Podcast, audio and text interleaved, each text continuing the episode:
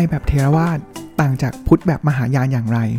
สวัสดีครับ พบกับสุจิปุริแคส EP ที่ 159 สำหรับ EP นี้นะครับ เราจะมาต่อหนังสือคำบรรยายพระไตรปิฎกที่แต่งเขียนโดยนะครับ อาจารย์เสถียรพงษ์วรรณปกนะครับ กันต่อนะครับ ใน EP ที่แล้วเนี่ยเราก็มีการพูดถึง สิ่งสำคัญอย่างหนึ่งของพระไตรปิฎกไปแล้วนะครับ นั่นคือพระไตรปิฎกคืออะไร องค์ประกอบประกอบด้วยอะไรบ้าง และการสังคยนาที่เรามีการพูดถึงเนี่ยมันคืออะไรบ้างนะครับ เพราะฉะนั้นแล้วใน EP นี้เนี่ยผมอยากจะมาต่อกันครับว่าเอ๊ะเมื่อเราทำความเข้าใจแล้วเนี่ยองค์ประกอบของพระไตรปิฎกเนี่ยจะประกอบด้วยก็คำแปลนะครับก็คือตะกร้า3ใบก็คือเป็นหลักธรรม3หมวดใหญ่ของพุทธศาสนานะครับซึ่งหลักทั้งหมดทั้งปวงเลยเนี่ยสิ่งที่ พระพุทธเจ้าสอนนะครับก็คือธรรมวินัยนะครับ เพราะฉะนั้นแล้วในหมวดแรกวันนี้นะครับก็คือจะว่าด้วยเรื่องของพระวินัยปิฎกนะครับจากจำนวนพระไตรปิฎกจำนวนทั้งหมด 45 เล่มเนี่ยครับพระวินัยปิฎกเนี่ยมีทั้งหมดเนี่ยแปดเล่มด้วยกันนะครับ แล้วเอ๊ะเฮ้ยโอ้โห วินัยพระวินัยปิฎกเนี่ยก็คือว่าด้วยเรื่องของข้อบัญญัติต่างๆเนี่ยทำไมมันเยอะขนาดนั้นนะครับทำไมจริง ๆ แล้วศีลของพระสงฆ์เนี่ยมีแค่ 227 ข้อ ศีลอุโบสถ 8 ข้อ ศีลของคารวะ5ข้อ แต่ทำไมถึงต้องประกอบด้วยพระไตรปิฎกเล่มใหญ่เนี่ยถึง 8 เล่มนะครับ จริง ๆ แล้วเนี่ยมันก็จะมีนอกจากที่จะโครงสร้างนะครับ นอกจากที่จะเป็นเหมือนเป็นกฎหลักแล้วนะครับ ยังมีอนุบัญญัติอีกมากมายที่เกิดขึ้น นะครับในที่นี้เนี่ยก็อาจจะไม่ได้ลงรายละเอียดทั้งหมดนะครับ แต่ว่าอาจจะเล่าว่าที่มาที่ไปเนี่ยเป็นอย่างไรนะครับ และอาจจะมีตัวอย่างที่ผมว่าเออมันเออมันเขาเรียกว่าตัวอย่างสุดโต่งเหมือนกัน แต่มันก็เป็นสิ่งที่เกิดขึ้นจริงสมัยพุทธกาลนะครับอะโครงสร้างของพระวินัยปิฎกก่อนนะครับ หลักๆ แล้วเนี่ยจะแบ่งออกมาเป็น 3 หมวดนื้ออ่าสามหมวดย่อยนะครับ อันแรกเลยก็คือสุตตะพิวังคันธกะ แล้วก็ปริวานนะครับ แล้วก็ตัว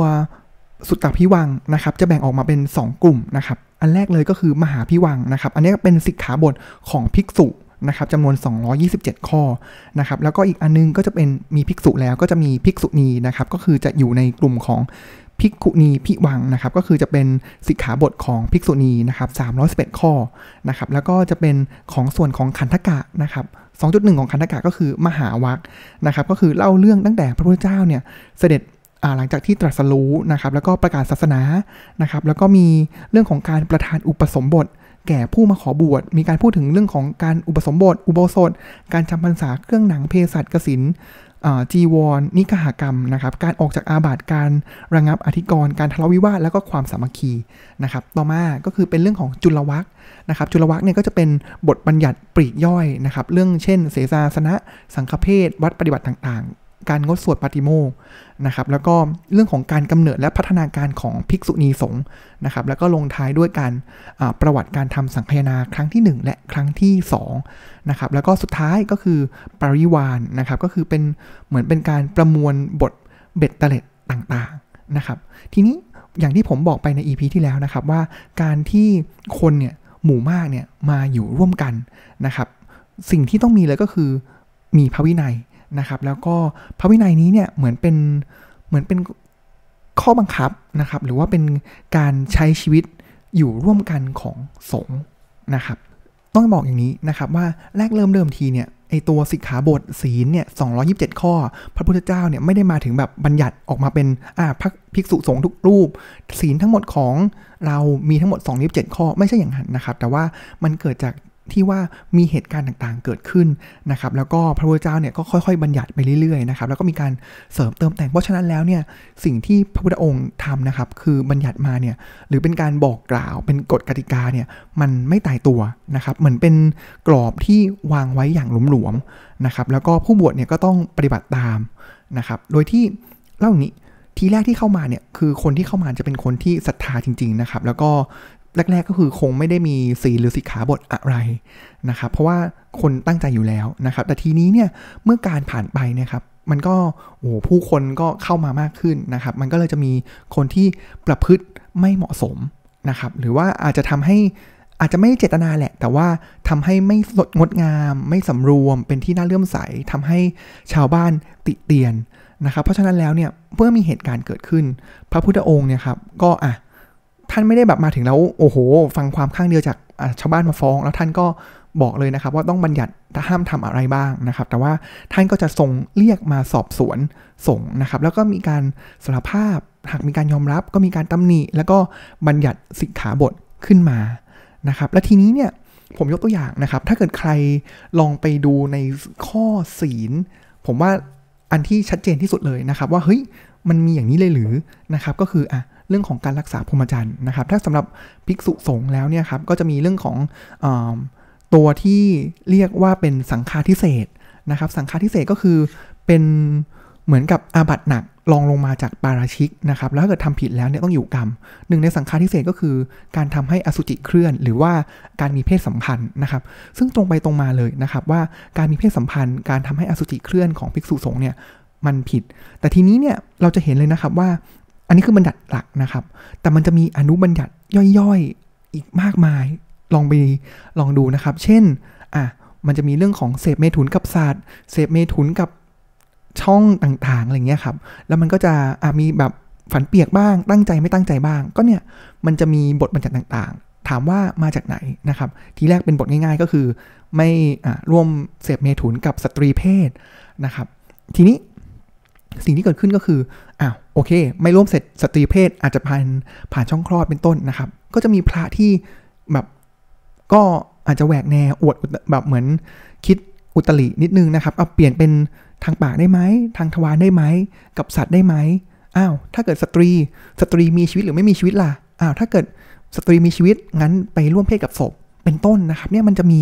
อนุบัญญัติเนี่ยตามมามากมายหลังจากที่มีเหตุการณ์เกิดขึ้นนะครับ แล้วพระพุทธองค์ก็เห็นเหตุการณ์แล้วก็อะมีกรอบใหญ่แล้ว ก็จะมีอนุบัญญัติย่อยนะครับ แล้วทุกๆ ครั้งเนี่ยท่านไม่ได้เหมือนกับนึกจะออกก็ทำเลยนะครับ แต่ว่าท่านก็จะดูบริบทของสังคมนะครับ หรือว่าบางที่เนี่ยบางครั้งเลยเนี่ยมีการทำประชาพิจารณ์ มีการทรงเนี่ยปรึกษานักกฎหมายด้วยนะครับ เพราะฉะนั้นมันจะมีความเป็นประชาธิปไตยเนี่ยอยู่พอสมควร นะครับ อันนี้แหละคือที่มาที่ไปนะครับว่าสุดท้ายแล้วทั้งหมดทั้งปวงเลยเนี่ยครับก็คือบัญญัติขึ้นมานะครับเพื่อพระสงฆ์นะครับก็คือเป็นความดีเพื่อความดีงามของพระสงฆ์ให้มุ่งสู่จุดมุ่งหมายของการบวชเป็นพระนะครับเพื่อความผาสุกของการอยู่ร่วมกันของหมู่สงฆ์นะครับแล้วก็เขาจะบอกว่าประโยชน์เฉพาะบุคคลก็คือเพื่อ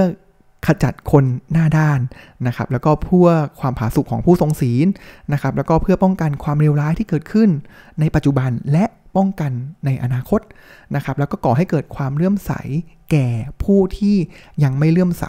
ในขณะเดียวกันครับสำหรับพระสงฆ์ที่มีการประพฤติปฏิบัติที่งดงามเนี่ย จะก่อให้เกิดสำหรับคนที่เลื่อมใสอยู่แล้ว ก็จะทำให้เลื่อมใสมากยิ่งขึ้นนะครับ แก่ศาสนา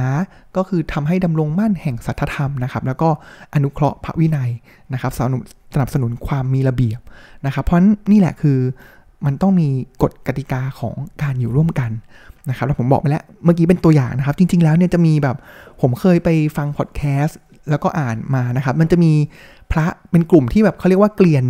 นะครับเนี่ยพยายามจะแบบมีอะไรที่พระพุทธเจ้าบัญญัติมานะครับ ก็จะไป challenge พยายามไปทำแหกกฎจนทำให้พระพุทธเจ้าเนี่ยต้องออกอนุบัญญัติออกมาอีกมากมาย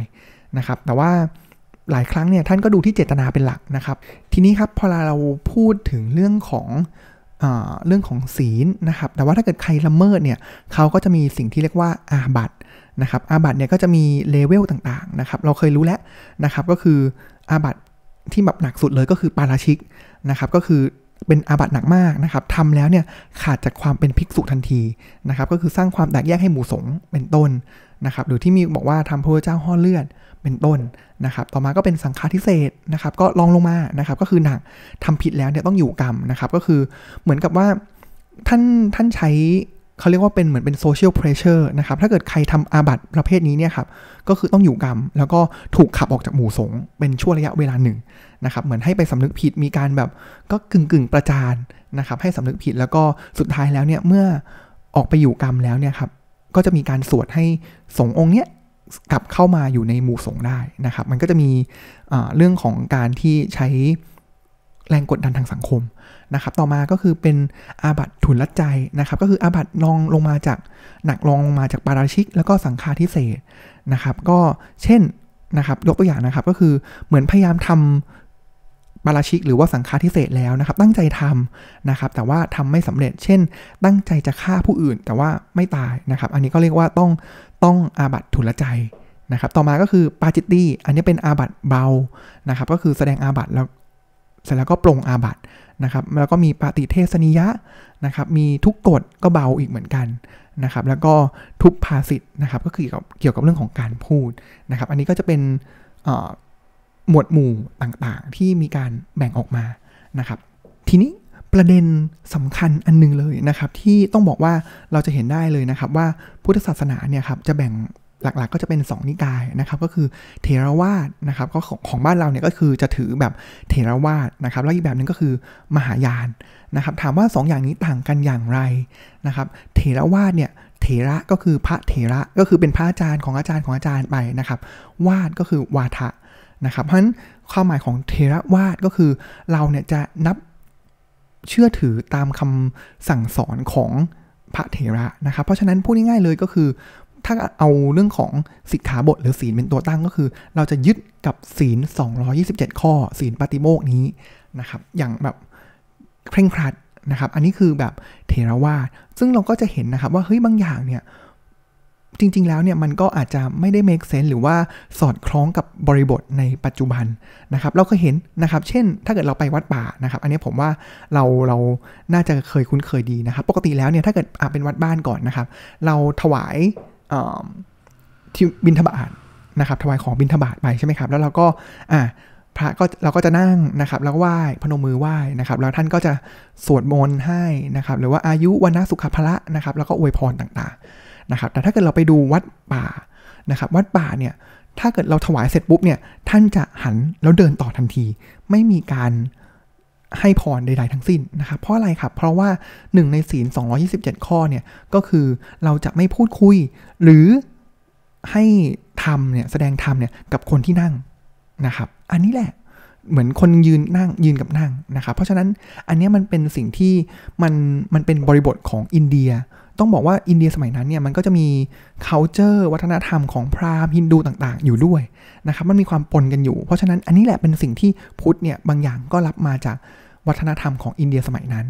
นะครับทีนี้ประเด็นที่เกิดขึ้นเลยนะครับสองอย่างนะครับก็คือว่าไอ้ศีล 227 ข้อเนี่ยครับจริงๆแล้วเนี่ยพระพุทธเจ้าไม่ได้เคยเขียนบัญญัติเอาไว้เลยนะครับไม่เคยนะครับ ทั้งหมดทั้งปวงพระไตรปิฎกต่างๆเนี่ยพระพุทธองค์ไม่เคยให้ใครเขียนนะครับเป็นสิ่งที่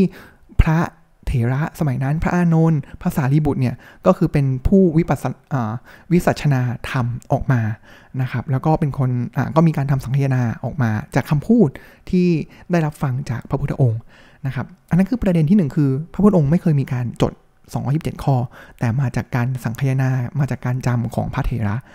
นะครับประเด็นที่2ครับก็คือว่าก่อนที่พระพุทธองค์เนี่ยจะปรินิพาน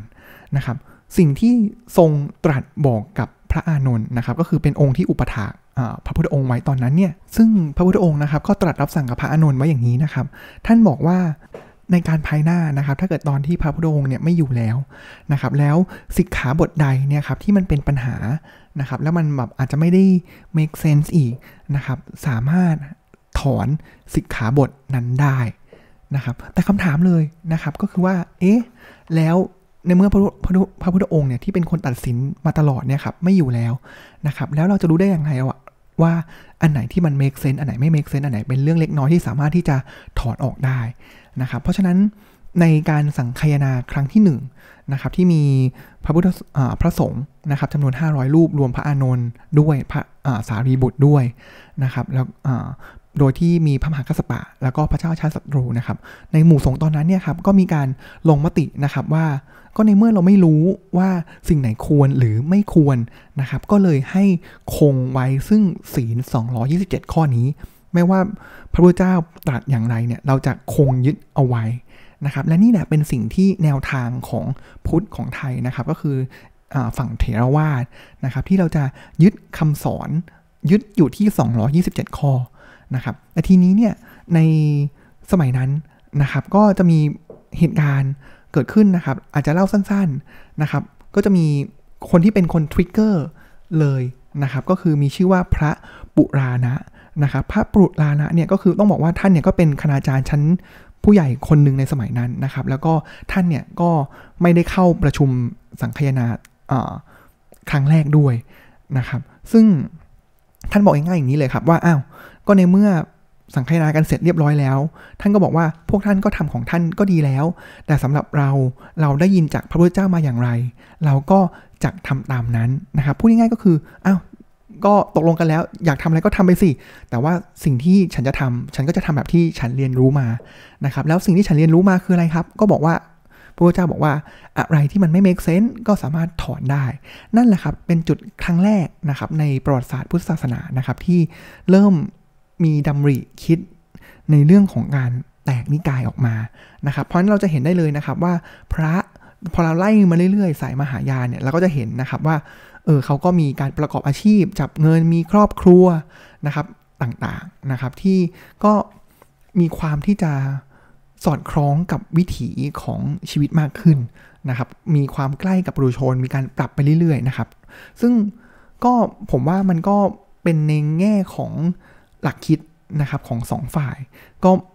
ไม่ได้อยากตอบนะครับว่าอะไรถูกอะไรผิดนะครับ เพราะผมว่าในในฐานะคนพุทธคนหนึ่งเนี่ยเราก็เห็นนะครับว่าศีลบางข้อมันก็ไม่เมกเซนนะ มันไม่ตรงกับบริบทของปัจจุบัน เช่นนะครับอะพระห้ามจับเงิน อันนี้นี่ชัดเจนในศีล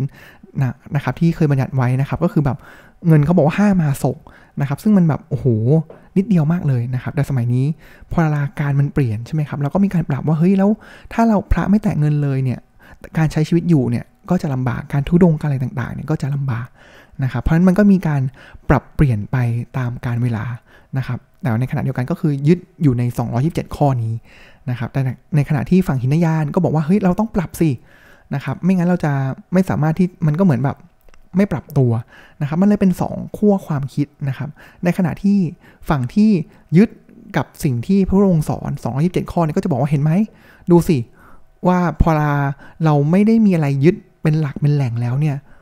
มันเตลิดเปิดเบิงไปไกลขนาดไหน พระบางคนก็มีครอบครัวได้ นะครับ ซึ่งนี่มันไม่ก็ไม่ใช่ทางหรือแนวทางที่จะไปสู่จุดหมายปลายทาง หรือทำตามสิ่งที่พระพุทธองค์ทรงสั่งสอนได้นะครับ เราก็จะเห็นนะครับว่าเออมันก็เป็นที่มาที่ไปนะครับ แล้วก็มาเรียนรู้นะครับทีนี้ย้อนกลับมานะครับว่าผมว่าสิ่งหนึ่งเลยที่เราเห็นนะครับ ก็คือพอเรายึดกับฝั่งที่เป็นเถรวาทนะครับ เราก็จะเห็นว่าสังคมไทยเนี่ยมันก็มีความเป็น อนุรักษ์นิยมนะครับ ผมว่าอันเนี้ยหลีกเลี่ยงไม่ได้เลยนะครับว่ารากหนึ่งของคนไทยนะครับที่มีความเป็นอนุรักษ์นิยม ถ้าเกิดอยู่ในเฉดต่างๆ แล้วเนี่ยไทยมีความเป็นอนุรักษ์นิยมสูงเนี่ยก็มีผลนะครับมาจากศาสนานิกายที่เรานับถือนั่นเองนะครับ แต่ว่าสุดท้ายแล้วก็ขึ้นอยู่กับบริบทต่างๆนะครับทั้งของสังคมแล้วก็วัฒนธรรมนะครับ ก็วันนี้ก็เป็นการจบ ขมวดปมสั้นๆนะครับเกี่ยวกับเรื่องของพระวินัยนะครับ ซึ่งผมว่าแรกๆผมก็ไม่ได้ชอบนะครับ ว่าพระวินัยเนี่ยโอ้โหพอเราพูดถึงวินัยมันคือกฎกติกา แต่ว่าพอเรามาอ่านแล้วเนี่ยมันก็มีมุมที่น่าสนใจของมันมากมายนะครับ ในอีพีหน้านะครับเราจะมาเข้าหมวดของ พระสุตันตปิฎกนะครับก็คือเป็นหมวดที่ 2 ของพระไตรปิฎกนะครับผมว่าอันนี้มีหลักธรรมมี